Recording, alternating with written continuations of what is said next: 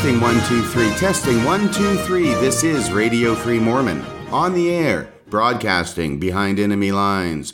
Tonight's episode How Jesus Became the Savior. This is a question that I have contemplated for a number of years now, especially when Easter time rolls around. I am recording this episode on the morning of Saturday, April 16th, 2022. Last night was Good Friday. It was also the full moon, which means that on Good Friday, when the Christian world is celebrating the Last Supper of Jesus, prior to his crucifixion, the Jewish world is on the same evening commencing their celebration of the Passover and eating the Passover meal, just as Jesus ate the Passover meal with his apostles in the upper room, at least as it's set forth in the Synoptic Gospels. Now, this does not happen every year. Easter has been determined long, long ago, I believe under Athanasius, to be the first Sunday after the first full moon after the spring equinox. The Passover, on the other hand, commences on the first full moon after the equinox. And as the stars and moon and sun lined up on this particular Easter season, the full moon before Easter was on Friday, April 15th, thus making Passover in the Jewish world and Good Friday in the Christian world fall on the same day. For whatever reason, every year when this time rolls around, I find myself deeply moved by the story of Good Friday. I sense in some small degree the despair and anguish and confusion experienced by the followers of Jesus when he died upon the cross. And that confusion extended from Friday night through Saturday, through Saturday night, and until the following day when his disciples were overjoyed to find out that Jesus was no longer dead but had been resurrected. Good Friday is so important to me that actually last night on Good Friday I went to a Good Friday service at a local church. It was not the LDS church. The Mormons are not known for doing Good Friday. It was at another church where I was invited by my barber, who is a member of the Christ the King congregation. They were having a Good Friday service. It was not indoors, it was outdoors in the parking lot. They had fire pits set up and people in lawn chairs around the fires, singing songs and listening to a sermon by their pastor. I listened to the sermon. I certainly found it more energetic and more interesting than most talks we hear in the LDS Church, but on the other hand, I was somewhat surprised to find out that anti Semitism is still alive and well among America's Christians. That is a story that I will tell another day. It is during this in between time of darkness between the crucifixion and the resurrection that I record this podcast. And it is that despair and darkness experienced by the disciples which I believe led to Jesus becoming the Savior. As most of you probably know, I have done a great deal of studies in the Old Testament, a great deal of studies in the New Testament, not just reading them both several times, but going deep and being guided in my studies by world renowned experts. And no, they didn't come and teach me personally. I'm talking about the books I've read, the lectures I have attended. But as I have studied the Bible and as I have contemplated and pondered the story of Jesus Christ, one piece of the puzzle after another has seemed to fall into place for me. That's the puzzle of how it was that Jesus became the Savior and the subject that I'm going to be addressing this evening. First off, I have to tell you that there are a number of ways that scholars and experts and lay people alike understand Jesus. It appears that the authors of the four Gospels understood Jesus in different ways as well. So this is certainly nothing new. There are some scholars who have viewed Jesus as a zealot, some who have viewed him as a magician, some as an apocalyptic preacher, some as a great teacher, some as a prophet of God, and yes, some as the Son of God and the Savior of the world, and some even as God Almighty Himself. But one thing that the Gospels are clear on is that Jesus is a twofold force. The first part is that he ministered to the marginalized in his society. And usually that's the part of Jesus and his ministry that gets all the focus in church. I remember once being in a sacrament meeting and the speaker was talking about Jesus and all the wonderful things he did and all the people that he helped, which is all to the good, and not a bad thing to focus on or to talk about in sacrament meeting. But at one point, this talk was getting so saccharine in its depiction of Jesus that I had to lean over to the person next to me and whisper, Well, you don't get crucified without stepping on somebody's toes, because that's the other part of Jesus' ministry, was calling out the religious leaders of his day for their hypocrisy and for their marginalizing the people that Jesus himself was ministering to. And not only that, and this is important, the religious leaders of Jesus' day were his religious leaders. He was standing up to the leaders of his own church, the leaders of his own synagogue, the leaders of his own religion. And what made Jesus angrier than anything else was when his religious leaders marginalized the poor, but not only marginalized them, marginalized them in the name of their religion. In other words, it became a sign of how righteous you were and how close to God you were that you would marginalize the people that God wanted to be marginalized in the name of God. That's how it was a symbol of righteousness. You like the people that God likes, and you don't like the people that God doesn't like. And unfortunately, we are seeing many of the same symptoms among the leaders of the LDS Church. Just a couple of weeks ago, in General Conference, President Oaks gave a talk where he started out by proclaiming his love for all of God's children, assuring us that God does love all of his children equally and completely and perfectly, and yet then immediately segueing into a part of his talk discussing the marginalized in the LDS community and why it was that God insisted that they should be marginalized. In other words, President Oaks was displaying his righteousness by marginalizing the people that God wants marginalized and enjoining that same kind of marginalization upon the members of his audience. All members of the church should marginalize the people that God wants marginalized. That's how you show that you're a true follower of Jesus Christ, because that's what Jesus would do, right? Play the tape. Fundamental to us is God's revelation that exaltation can only be attained through faithfulness to the covenants of an eternal marriage between a man and a woman. That divine doctrine is why we teach that gender is an essential characteristic of individual premortal, mortal, and eternal identity and purpose. That is also why the Lord has required his restored church to oppose social and legal pressures to retreat from his doctrine of marriage between a man and a woman, to oppose changes that homogenize the differences between men and women, or to confuse or alter gender. Now, if Jesus were a member of the LDS Church today, and if Jesus heard this talk by President Oaks, I don't know exactly what he would be doing about it. I imagine that if it's the same Jesus I read about in the New Testament, he would be voicing his opposition to these principles of marginalization espoused by President Oaks in the name of God. And maybe, just maybe, he'd make a podcast about it. But on to the main subject of tonight's discussion how Jesus became the Savior.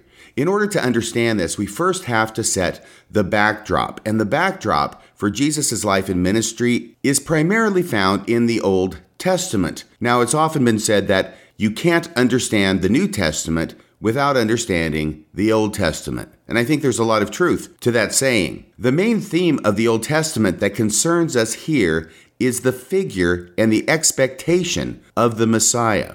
First, we need to understand that the Messiah figure in the Old Testament was a political leader and a military leader who would throw off the yoke of oppression that the Jews were under. And believe me, throughout their history, they've been under the oppression and the thumb of empire after empire and kingdom after kingdom. Not always, but often enough for them to want a Messiah figure to rescue them from this kind of oppression. So the Messiah would come and destroy the enemies of the Jews and establish the independent kingdom of Israel and sit on the throne forever. That is what the Messiah was going to do. Now, the expectation of a Messiah among the Jewish people came about because of a certain prophecy about King David. It was said and recorded in the Old Testament as the words of God and the prophecy of God that David and his descendants would rule and reign over Israel forever. This is so important to our discussion tonight that I'm going to take a few minutes here to cement this idea and read a few passages from the Old Testament that talk about this very thing. First is Jeremiah chapter 33, verse 17, where it says, For thus saith the Lord.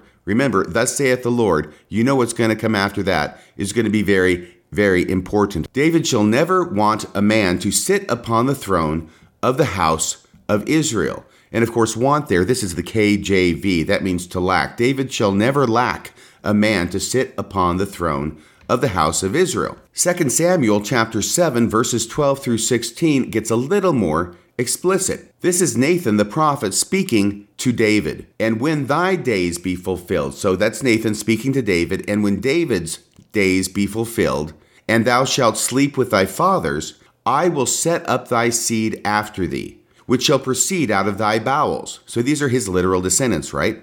And I will establish his kingdom. He shall build a house for my name, that's the temple, and I will establish the throne of his kingdom forever. I will be his father, and he shall be my son.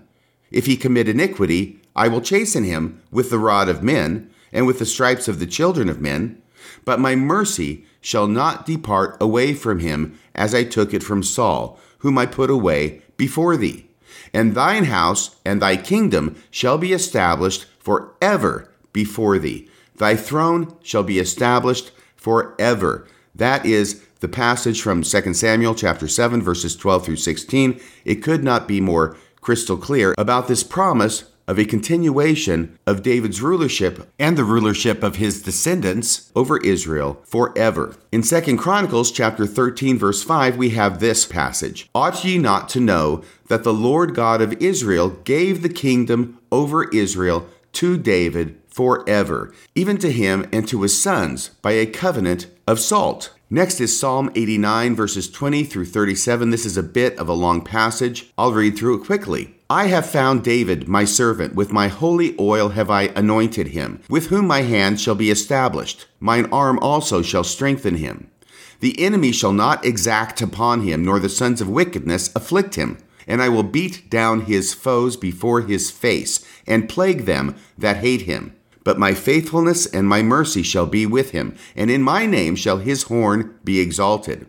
I will set his hand also in the sea, and his right hand in the rivers. He shall cry unto me, Thou art my Father, my God, and the rock of my salvation.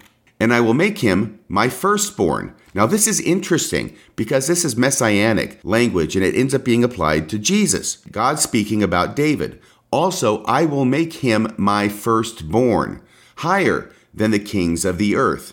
My mercy will I keep for him forevermore, and my covenant shall stand fast with him. His seed also will I make to endure forever. So here we're getting to this theme about his seed sitting upon the throne forever. Verse 29 His seed also will I make to endure forever, and his throne as the days of heaven. In other words, his throne will last forever, just like the days of heaven.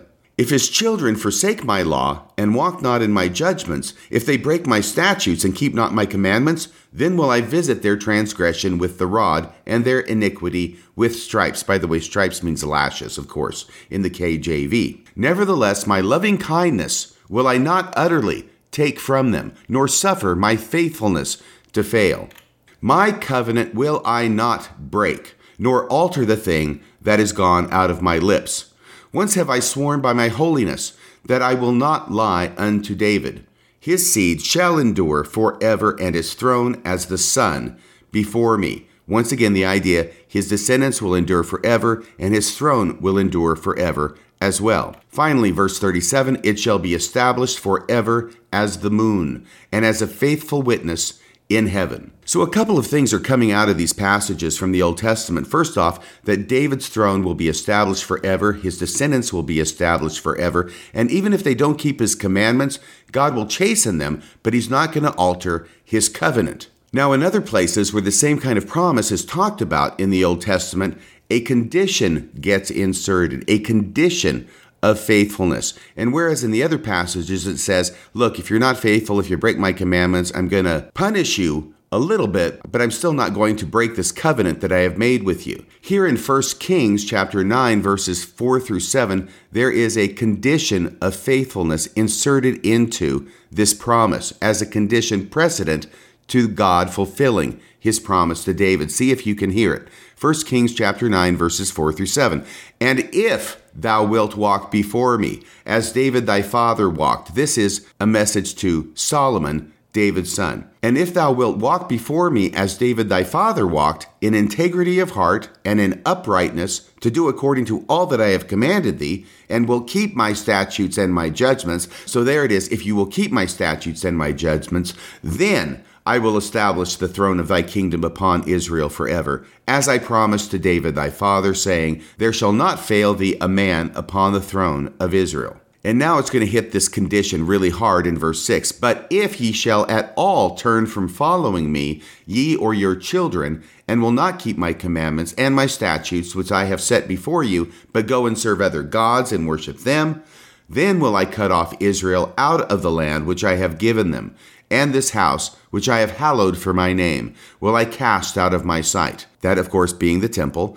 And Israel shall be a proverb and a byword among all people. So, in other words, if Israel can't be a good example, they at least can be a horrible warning. So, there you heard the example of a conditional being placed in the prophecy. Now, this is something that we're also familiar with as Latter day Saints if we look at the Doctrine and Covenants and the revelations produced by Joseph Smith. In some places, promises are made with no condition placed upon the fulfillment of those promises. At other places, conditions of faithfulness are set upon God's fulfillment of the promise he has made. And frequently, what happens in the Doctrine and Covenants, as well as in the Old Testament, is that God makes an unconditional promise, it ends up not being fulfilled, and then in later iterations of the same promise, the condition of faithfulness is placed upon it in order to explain why it is that the original unconditional promise was not fulfilled. It's not God's fault. He has all power. He is completely honest, has total integrity. Anything he promises, he will fulfill. But it's the people, his people, who have not been obedient, who have not kept their condition, have not kept their side of the bargain, and that is then used as the explanation for why it is that God did not keep his side of the bargain. A good example of that in LDS history has to do with Zion's camp in 1834 when the Lord revealed and commanded Joseph Smith to take an army, which ended up being, I think, a little over 200 people, and march from Ohio down to Missouri to take back by force the lands in Missouri from which the Mormons had been driven and from which the Mormons had been exiled. Well, the revelations commanding Joseph to take that army and go and rescue the Missouri Mormons and take back their land by force tend to be somewhat unconditional in the way they're given initially. But later, when it doesn't work out, and Joseph Smith does not take back the lands by force, in fact, they just sort of turn around and go home once they see the opposition looks a little bigger than maybe they had imagined, then the Lord starts blaming the failure of the revelation to be fulfilled on the unrighteousness of the people that they failed to live up to a celestial law and therefore they were driven from the land. So that's an example of an unconditional prophecy and commandment being given. It doesn't get fulfilled, and so the very natural, almost the expected reaction is for the blame to be put on the people for not being righteous enough in order to merit the fulfillment of that prophecy. This particular apologetic appears to have a long and distinguished pedigree, and we find it even in the Old Testament. But the conclusion here is that whether it's considered conditional or unconditional, it was a widespread belief, perhaps even universal among the Jews, that David or a descendant of David would rule and reign upon the throne of an independent nation of Israel forever. But then all of that came crashing down. First, the Assyrians came from the north and took away the northern kingdom of Israel in 722 BCE. This left the southern kingdom untouched, and the southern kingdom is where Jerusalem was and where the temple was. That was the southern kingdom of Judah. So there was still a Davidic king, a descendant of David, upon the throne in Judah, so the prophecy was still holding firm. But then the Babylonians came and took away the southern kingdom of Judah around 588 BCE, about 140 years after the northern kingdom was destroyed by the Assyrians. And because of this, the line of David's descendants sitting upon the throne of Judah came to an end. The monarchical line of David was finished. This, as you might imagine, caused massive cognitive dissonance among the Jewish people. How could this have happened? How could the prophecy have failed? How could the promise of God been thwarted? Wasn't God in charge after all? Wasn't he all powerful? Didn't he know all things? Didn't God have the power to make his prophecies come to pass? And as the Jewish people struggled with this national case of cognitive dissonance, over time, they started realizing some things. They started trying to make sense out of this baffling situation. And the question that started arising was well, we know God made this promise. We know that promise wasn't fulfilled. What do we do with this? How could God's prophecy have failed? And then people started asking the question, or had it really failed?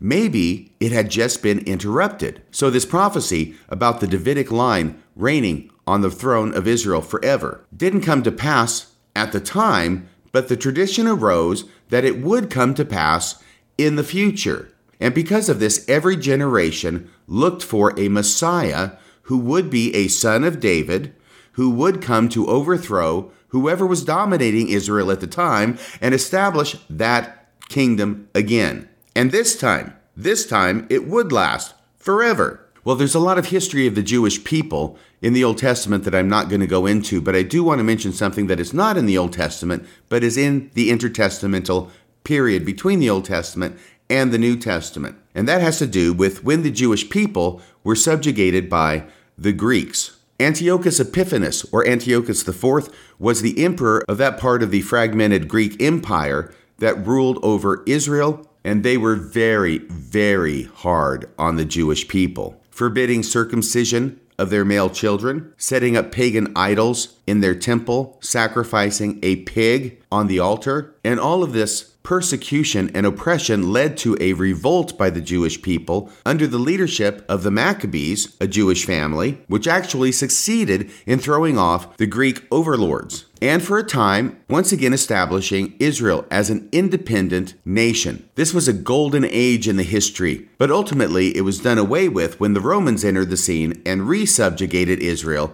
under their rule. So, this is the scene in Jesus' day. The Jews are not happy about being subject to their Roman overlords, and understandably so, even though the Romans were much more religiously tolerant to the Jews than Antiochus Epiphanes had been, the Jews still wanted to be an independent nation, and they continued to scout about and look for a Messiah that they knew would come, according to their tradition and according to their prophecies. And there were plenty of people who seemed to be willing to volunteer for the job. Jesus was not the only person who came along who was identified as a Messiah. There were many, many other people who were identified, either by themselves or others or both, as the Messiah who would come and overthrow the Roman government by military force. And by the way, the fact that only a couple of hundred years before this, the Maccabees had done the exact same thing with the Greek government only solidified the Jews of Jesus' day in their conviction that they could do the same thing to the Romans. Jesus was only one of many people putting themselves forward as the Messiah and being believed by certain segments to indeed be the Messiah. This, in turn, is of course why Rome was not enthusiastic about people claiming to be the Messiah and felt the need to dispatch them with all due haste. Anybody out there proclaiming themselves or believed to be a Messiah is an immediate threat to the Roman government, and that's why. There's a line from the musical Jesus Christ Superstar about the Jews and Messiahs. And the line, as I recall it, is You Jews breed Messiahs by the sackful. Now, that's a memorable way of putting the circumstance that existed in ancient Israel, but it is accurate. It probably got so that you couldn't swing a dead cat in Jerusalem without hitting somebody claiming to be the Messiah. So now that we understand the messianic expectation of the Jewish people in Jesus' day, we can understand that this is the Messiah. And this is the kind of Messiah that Jesus was believed to be by his followers when he was alive. And since he was believed to be this, it is likely that Jesus was presenting himself in this manner as well. I mean, it wasn't like the life of Brian, where all these people just throw their messianic expectations on somebody who's not even trying to proclaim himself to be a Messiah. That's one of the things that makes the movie so funny. But common sense tells us that if other people are going to be believing that Jesus was the Messiah, it's probably because Jesus was making that claim himself as well. So Jesus was the Messiah who would overthrow the Romans with the power of God and become king and sit on the throne forever, or at least his descendants would, if not himself personally. But then something happened that shocked and dismayed and confused Jesus' followers. The one thing happened that was never supposed to even be able to happen to the Messiah. He died. And not only did he die, he was crucified by the Romans that he was supposed to overthrow. In this particular battle between the Romans and the Messiah, it was Romans 1, Messiah 0. Clearly now, Jesus could not be the Messiah. He did not fulfill the Jewish expectations of the Messiah. He did not overthrow Rome. He did not overthrow Rome. Instead, Rome overthrew him. And this is why many scholars have looked at Judas a little bit differently than he has come to be understood generally. The general understanding of Judas is that he was just a bad egg who betrayed Jesus for some sort of personal reasons. There is a line of scholarship, however, that looks at Judas as really, really believing that Jesus was the Messiah. He was going to be this political leader who would overthrow the Romans by military force, and he was getting sick and tired of Jesus pussyfooting around and ministering to the marginalized instead of getting on with the business at hand. And so Judas, as the theory goes, did not betray Jesus in order for him to die. He betrayed Jesus in order to force his hand. He got him turned over to the Romans so that Jesus would finally have to put up or shut up. And the putting up that Judas wanted him to do was finally reveal himself as the Messiah, who would have to now overthrow the Romans. He would have to reveal himself as the true Messiah that Judas knew he was. And unfortunately, that did not happen. Jesus was crucified by the Romans and died on the cross, and this caused Judas so much remorse that he went out and killed himself as a result. Not for intentionally betraying Jesus to his death, but accidentally betraying Jesus to his death. And it was after Jesus was crucified on that Good Friday 2,000 years ago that one of two things happened with his followers. First, they were all in agony because they were going through the faith crisis of all faith crises. Can you imagine being one of his followers, knowing in your heart that this Jesus is the Messiah, the one who will throw off the bonds of their Roman overlords and establish the kingdom of Israel as an independent nation forever, and he dies ignominiously on the cross with the Romans laughing and parting his garments and making a mockery of him while they were doing so. So all of Jesus' disciples would have been experienced this kind of spiritual agony. But among those disciples, they would take two different courses. And I say this because these are really the only two options they had at that point. Number one, there would be those who sadly realized that Jesus wasn't the Messiah that they had hoped and dreamed for, and they left and went back to fishing or whatever it was they did for a living, either becoming wholly disillusioned or perhaps looking for another Messiah. In other words, the first group is going to abandon the idea that Jesus was the Messiah when he was crucified, thereby proving conclusively that he could not be and was not the Messiah.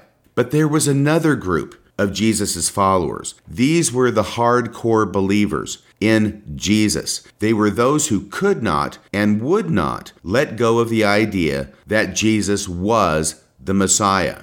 These are the followers of Jesus that in John's gospel, the last gospel that we have in the Bible that was written, these are the followers that refused to turn away from Jesus even when others of his followers did turn away from him because of the hardness of his teachings. Jesus asked Peter, Will you also turn away?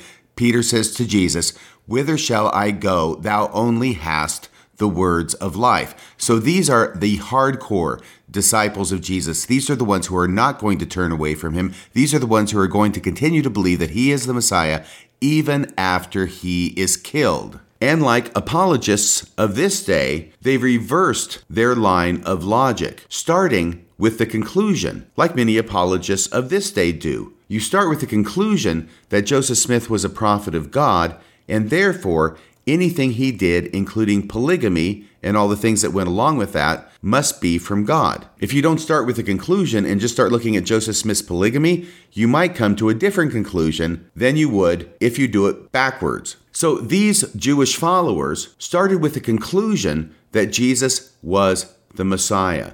They didn't say that Jesus was the Messiah. The Messiah can't be killed by the Romans. Jesus was killed by the Romans, and therefore Jesus could not be the Messiah. Instead, they started with their conclusion i.e., they knew that Jesus was the Messiah. They knew that he had died, and therefore it was up to them to come up with a fresh and new understanding of why it was that the Messiah should die. And there were a couple of steps in this process. The first step was that Jesus was not through. He was still alive. He would come back, and he would come back soon. And when he came back, he was going to do everything that he was expected to do the first time. Now, if you want to know what Jesus' followers thought he was going to do the first time he came, all you have to do is look at what the beliefs are that Jesus will do when he comes the second time. And there's no better picture of that in the New Testament than in the book of the Revelation. There, Jesus comes riding a white horse. He has a sword, he has a crown, and he lays waste to all of his enemies. Indeed,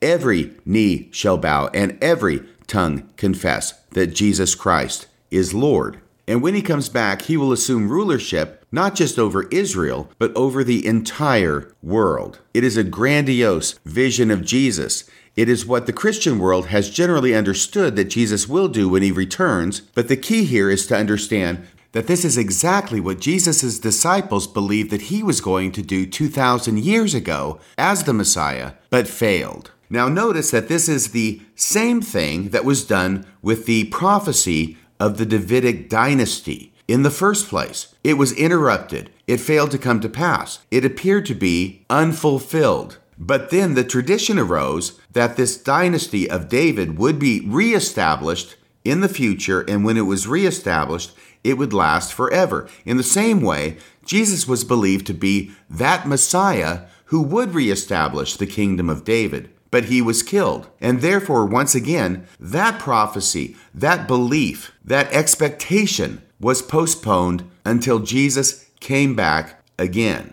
Then the prophecy would be fulfilled. Then the messianic expectation of Jesus would be realized. And now we get to the resurrection. There's an old story about the Smothers Brothers TV show back in the late 60s, early 70s. They were very popular. They would sing some folk songs, they would do some very funny comedy bits together. There was Dickie and Tommy Smothers. And Dickie was a straight guy, Tommy was the funny one. And one evening, they're doing their opening comedy bit on the show, and Tommy, the funny one, says to his brother Dick, Did you hear that they're canceling Easter this year? And Dick says, What? They're canceling Easter? And Tommy says, Yeah, they're canceling Easter. And Dick says, Why? And Tommy looks at him and says, They found the body. That joke went over so badly 50 years ago that the story is that it led directly to the cancellation of the Smothers Brothers show. But back to the resurrection. Jesus has to come again in order to do everything he was supposed to do the first time. And for Jesus to do that and come once again, it may have been that his followers felt he needed to be resurrected so that he could come again and do all those things as a military leader to vanquish his enemies by the sword. And it may have been that they felt that for somebody to do all of those military things, they had to have a body to hold the sword. A spirit can't hold a sword very well. It keeps falling to the ground, which is an embarrassing thing to have happen right in the middle of the Battle of Armageddon. And this idea of Jesus coming again as the messianic figure reminds me of how Henry V is described in the prologue to that play. Then should the warlike Harry, like himself, assume the port of Mars, and at his heels, and this is the part I'm driving toward,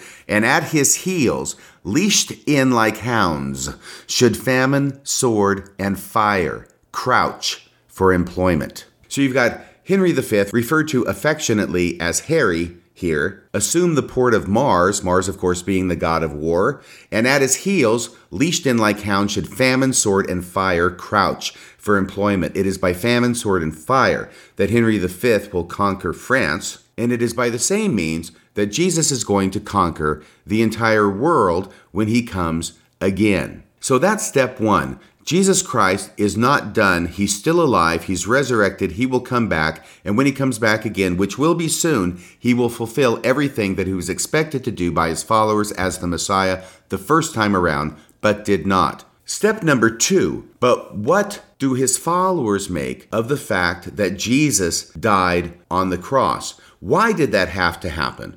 There must be a reason. What purpose did it serve? These are the ideas and the questions that would have been plaguing Jesus' true believers after he died. Again, they know that Jesus is the Messiah. They know that he was supposed to overthrow Rome. They know that he wasn't supposed to be crucified on the cross by the Romans.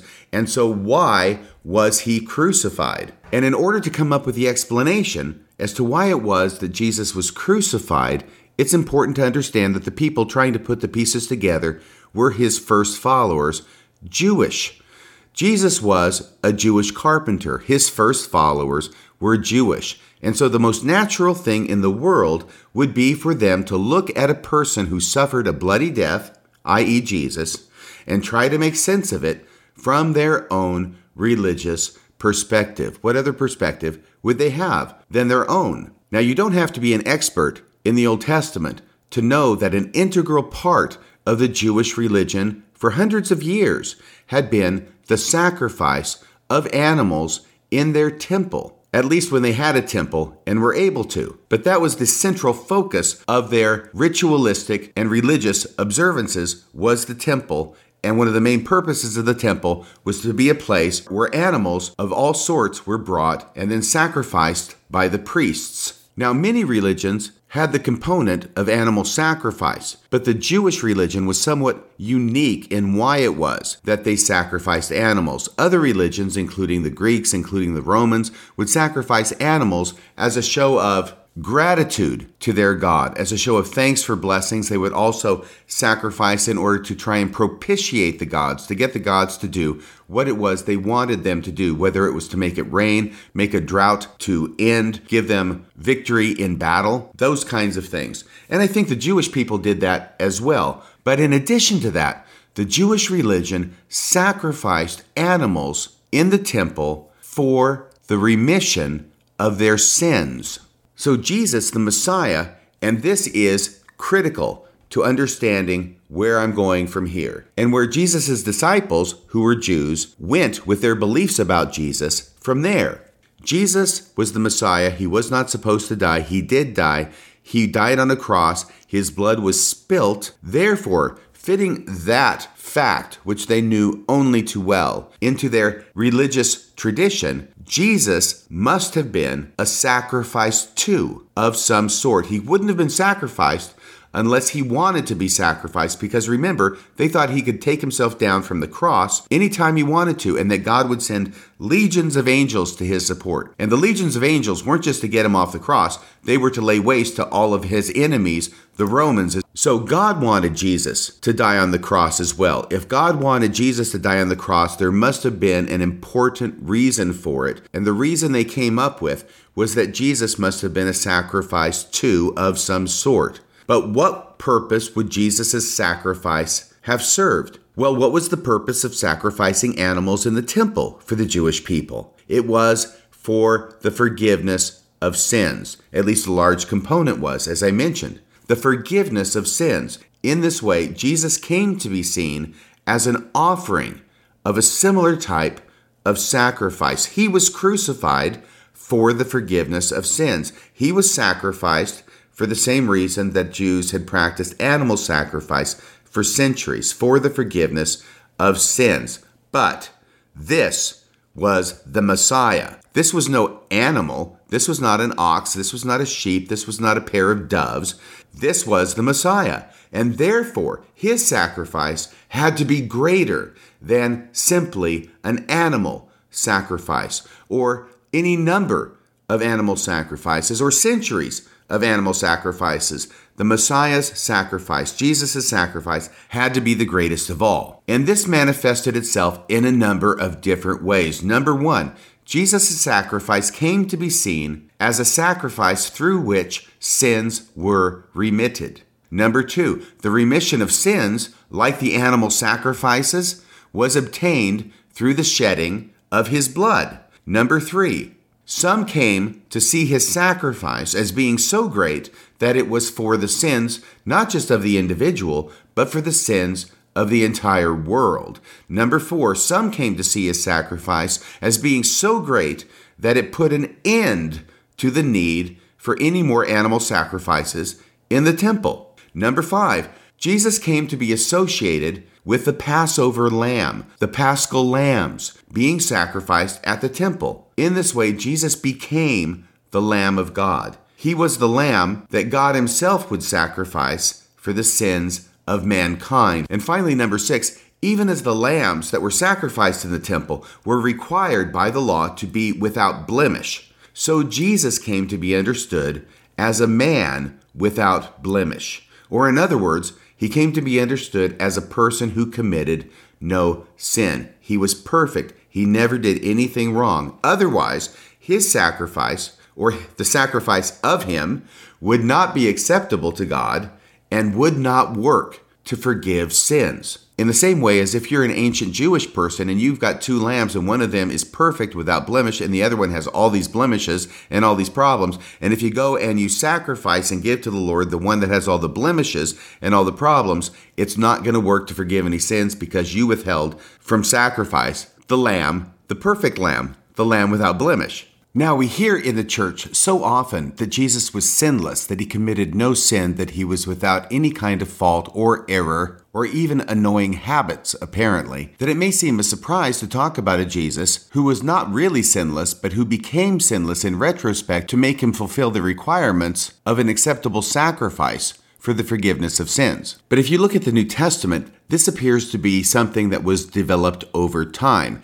In the Gospel of Mark, the earliest gospel, Jesus is presented as much more human in nature. And when Jesus in Mark talks about the Son of Man coming in the clouds of heaven to judge mankind, it sounds like he's talking about somebody other than himself. It sounds like he's talking about a third person who will come in the clouds of glory. But even by the time you get to Matthew, which was written some decades after Mark, in Matthew we have the story of someone coming to Jesus to pose him a question, and he calls Jesus good master.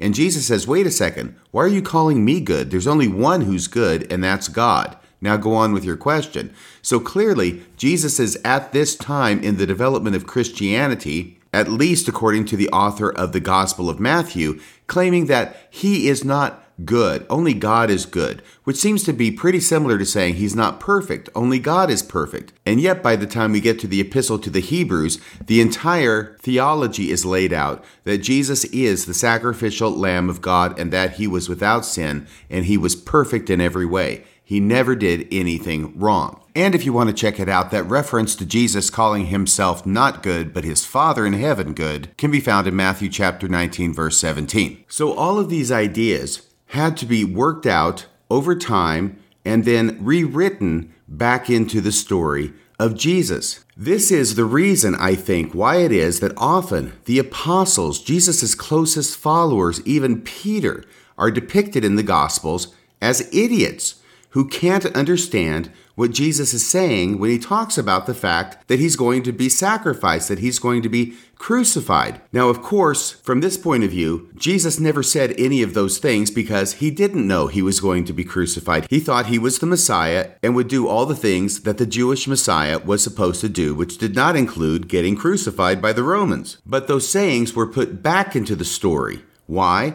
Well, it was important for Jesus to know that he would die. This is all reverse engineering, you understand. For the story, it's important for Jesus to know that he would die. It can't be a surprise to him. I mean, as Jesus develops over time, or I should say, the theology of Jesus develops over time to make him more and more godlike, he is attributed to have more and more knowledge, not only of things in the past, but also things in the future. So, of course, he would have to know that he was going to be crucified. And so, this newly discovered understanding of why it was that he died as a sacrifice for sins had to be interpolated back into the text as something Jesus understood, but his apostles could not. So, over and over again, you have Jesus making the most direct kind of allusions and statements and prophecies about his coming crucifixion, and the narrative says over and over again that the apostles did not understand what he was talking about. I mean, a little kid reading the Gospels who's a Christian and from a Christian background can understand what Jesus is talking about, but somehow his closest followers could not. But no, Jesus' apostles could understand perfectly well what Jesus was saying. The problem is, is that Jesus wasn't saying any of those things to them about the idea that he would be crucified in Jerusalem. This is similar, by the way, in LDS history to the idea of Joseph Smith when he was gunned down with his brother Hyrum in Carthage, Illinois on June 27, 1844. This was not expected by Joseph Smith. He'd been in trouble with the law before, he'd gotten out. There were lots of things that he had left to accomplish, and yet he died. So, what do we make of that? Well, Joseph Smith was a prophet of God, right?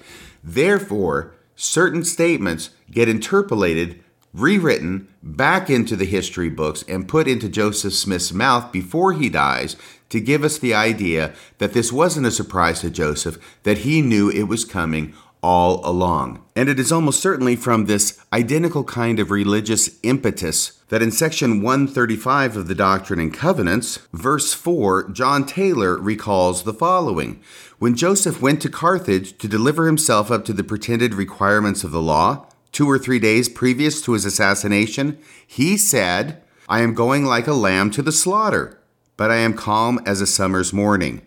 I have a conscience void of offense towards God and towards all men. I shall die innocent. Yes, these words are being put into Joseph Smith's mouth retroactively after he died to show that he knew he would die. I shall die innocent, and it shall yet be said of me, he was murdered in cold blood. So we see the same kind of religious impulse at work in Mormonism related to Joseph Smith's death as we can see in the New Testament in Christianity related to the death of Jesus Christ. He has to know it's coming. He's Jesus for crying out loud. He's the Messiah. Later on, he will become God Almighty. So obviously, this can't come as a surprise or a shock to Jesus, regardless of how the apostles are portrayed. And therefore, we have similar interpolations retroactively put into the mouth of Jesus about his oncoming death as were put in the mouth of Joseph Smith about his oncoming death. And I think at this point, it would be good to revisit the ending of the Gospel of Mark. Once again, Mark presents the most human version of Jesus of all four Gospels. And the ending of Mark is fascinating because you've heard about the long ending of Mark that was apparently added at some point, perhaps even hundreds of years after the original Gospel of Mark was written. And the reason the long ending was added was because the original ending of Mark was so short, abbreviated, and unexpectedly finished. There is no post resurrection appearance of Jesus in Mark as there is in the other Gospels. In other words, there are no witnesses conclusively testifying that Jesus really was resurrected from the dead, and they know it because they saw him and they felt the prints of the nails in his hands and in his feet. So, what I want to do is I just want to go to the end of Mark and read what was originally there in chapter 16, and I will stop it where the earliest version of Mark stopped. Here's what it says, and I'm reading from the NRSV the New Revised Standard Version. When the Sabbath was over, Mary Magdalene and Mary, the mother of James, and Salome bought spices so that they might go and anoint him. And very early on the first day of the week, when the sun had risen, they went to the tomb. They had been saying to one another, Who will roll away the stone for us from the entrance to the tomb? Because obviously it's very large and apparently they don't feel they're up to the task. When they looked up, they saw that the stone, which was very large, had already been rolled back. As they entered the tomb, they saw a young man dressed in a white robe sitting on the right side. Now, notice in this earliest Gospel of Mark, this is not even an angel who appears. This person will be described as an angel or even two angels in subsequent Gospels, but in this earliest Gospel, it's not an angel, or at least not explicitly an angel. It's a young man dressed in a white robe sitting on the right side, and they were alarmed. But he, this young man, said to them, Do not be alarmed. You are looking for Jesus of Nazareth, who was crucified. He has been raised. He is not here. Look, there is the place they laid him. But go tell his disciples and Peter that he is going ahead of you to Galilee. There you will see him, just as he told you. So they went out and fled from the tomb, for terror and amazement had seized them. And they said nothing to anyone, for they were afraid. Period. End of sentence. end of paragraph, end of the Gospel of Mark. So you can see there's absolutely no post resurrection experience as recorded in the first version of Mark, and that is why it was thought necessary later on to incorporate elements from other gospels that were written later that do have post resurrection appearances of Jesus to create a new and longer ending for the Gospel of Mark. The next step and the final step in this process of Jesus becoming the Savior is first, as we've already mentioned, that the scriptures about the Messiah and all the things that he would accomplish in the Old Testament had to be deferred and delayed till Jesus came again. Once again, see the book of Revelation for what it was the Messiah was supposed to do and what Jesus is going to do when he comes again. He's really going to do that Messiah job right the next time. But on top of that, the early Christians had to begin searching the books of the Old Testament. Remember, the early Christians were Jews. They began searching the books of the Old Testament, the Hebrew Bible, in order to come up with passages that would support their new understanding of why it was Jesus died and how it was that Jesus died. Surely, if the prophets of the Hebrew Bible predicted, sometimes even in detail, the life, ministry, and death of Jesus, that would show that this is the way things were supposed to happen, that God was still in control, that Jesus was still the Messiah. And even though the early Christians had to twist verses from the Hebrew Bible mercilessly, they nevertheless were able to find themselves more than up to the task of showing how God had predicted that this is exactly what would happen, together with predicting pretty much every other aspect of Jesus' life. Now the problem is is that modern scholars of the Hebrew Bible look at these passages and they recognize that no, they don't have anything to do with Jesus. In fact, they are taken so badly out of context, in some cases, as to be laughable. But the early Christians were not laughing at all. They were grasping at straws. They were looking for anything and everything they could in order to continue to believe that Jesus was the Messiah. And once again, this is the same kind of thing that happens in other churches as well as the LDS church. Because once the LDS church was restored, it became important to find elements and aspects of the restoration that were foretold in the Old Testament. You see, it's the same kind of religious impulse at work if it's prophesied in the Old Testament, or in the case of the restoration, it could be the New Testament as well. But if it's prophesied by ancient prophets, then that shows that what you're engaged in right now is true, and it's what God planned to have happen, and it's God working out His will as He inspired His prophets of old to prophesy that it would come to pass. One of the most famous examples of this in Mormonism is taking Isaiah 29 and making it into a prophecy of the Book of Mormon and the marvelous work and a wonder, which is code for the restoration, and which ends up being actually the name of one of the most famous books ever written in the LDS Church, A Marvelous Work and a Wonder by LeGrand Richards. And also in Isaiah 29, the Book of Mormon itself becomes the sealed book that cannot be read.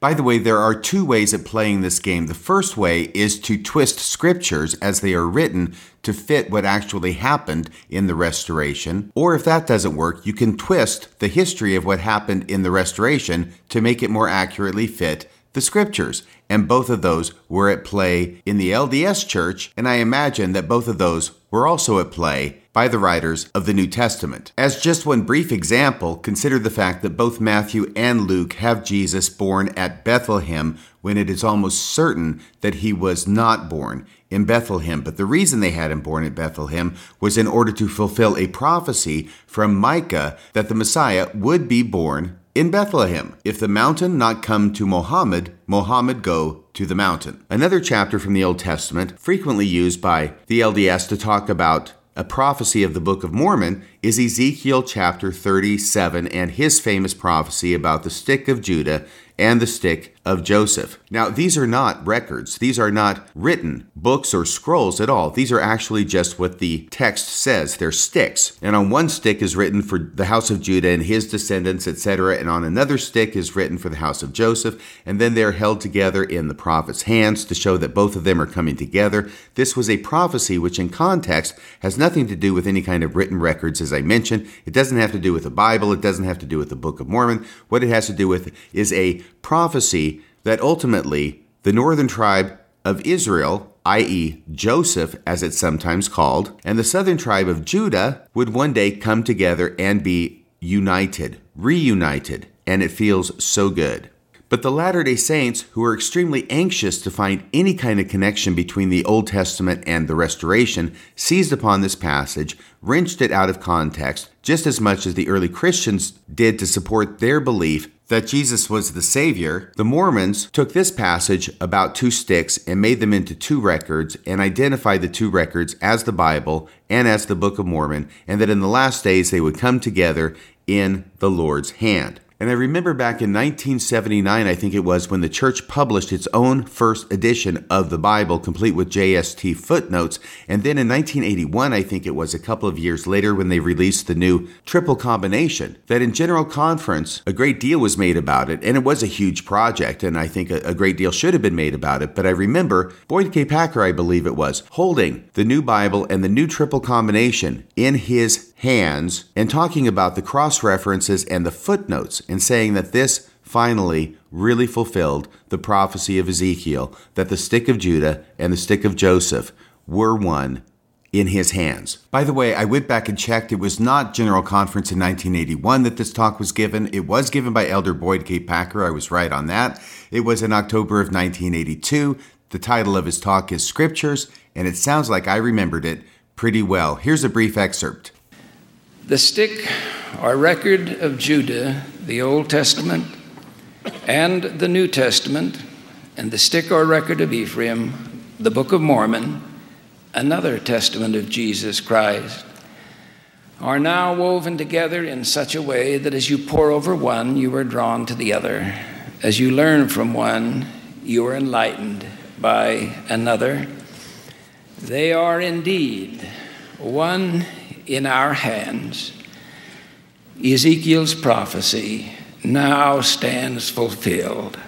So, once again, what we see happening in Mormonism is not the first time this has ever happened. It happens on a regular basis with many, many different religions, and incipient Christianity was no different. So, this, in sum, is my hypothesis on how it is that Jesus became the Savior. Jesus did not die in order to become the Savior, Jesus became the Savior because he died. Well, I hope you've enjoyed tonight's podcast. I want to express my appreciation to all of my listeners for your support and your kindness and for reaching out to me in this rather difficult time for yours truly. I can certainly relate to the despair and the darkness that Jesus' apostles were going through 2,000 years ago at this time when dreams are burned and hopes are dashed. But it's important for me to remember that, in the words of Hemingway, the sun also rises. And even after Good Friday and the Saturday of despair experienced by the apostles of old, Easter Sunday dawns and there is a new birth and a new life on the other side of the despair. Always something good for every one of us to keep in mind. And this lesson is important even if Jesus never actually resurrected from the dead. As G.K. Chesterton put it, fairy tales are not true because they teach us that dragons exist. Fairy tales are true because they teach us that dragons can be defeated.